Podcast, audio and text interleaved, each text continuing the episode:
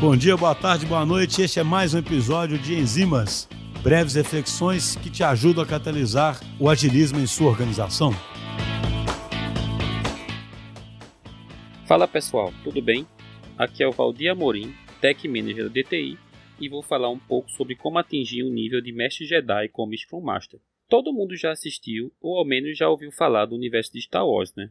Os Cavaleiros Jedi, o lado da luz versus o lado sombrio da força, trilogia muito famosa e aclamada no mundo geek. E trago aqui a analogia entre a dedicação do Jedi, de sempre buscar conhecimento e evoluir, com o papel do Scrum Master, que também não é diferente. Embora muitas vezes cada sprint torne-se realmente batalhas para se alcançar os objetivos, usando a sabedoria através do aprendizado constante, nem sempre será desta forma. Por isto, é muito importante, assim como o Jedi, o S M buscar um aprendizado contínuo. Nesta perspectiva, o S M também conseguirá batalhar com sabedoria diante dos cenários adversos e buscará que todo o time não desfoque dos seus objetivos, fazendo com que os hits, métricas e reflexões mantenham-se sempre no ritmo de otimização. No Jedi, isso seria manter o foco no lado da luz. Outro ponto fundamental está na busca dos resultados, pois não adianta você entrar na batalha ou sprint e no último golpe você falhar.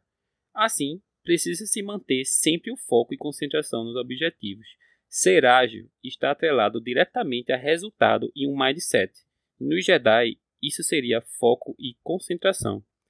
Uma perspectiva também que infelizmente corre muito por aí é de que o papel do S M é de remover impedimentos.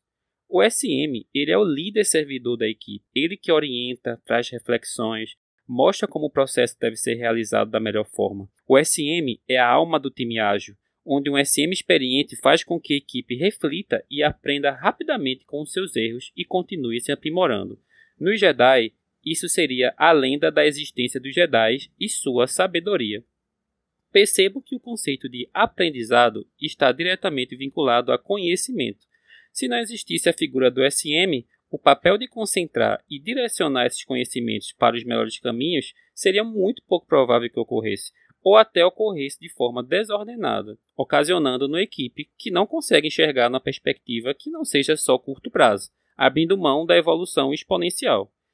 Bom, pessoal, assim encerro este podcast com uma reflexão sobre o papel do S M, que tem uma atuação essencial na equipe ágil, e pontuados aqui nos princípios de gestão do conhecimento, team building, análise de métricas e liderança servidora. Não dá para imaginar uma equipe ágil se guiando e amadurecendo sozinha nesses princípios sem uma referência ou um Jedi para ajudá-los, né? Espero que tenham gostado, um grande abraço e até a próxima.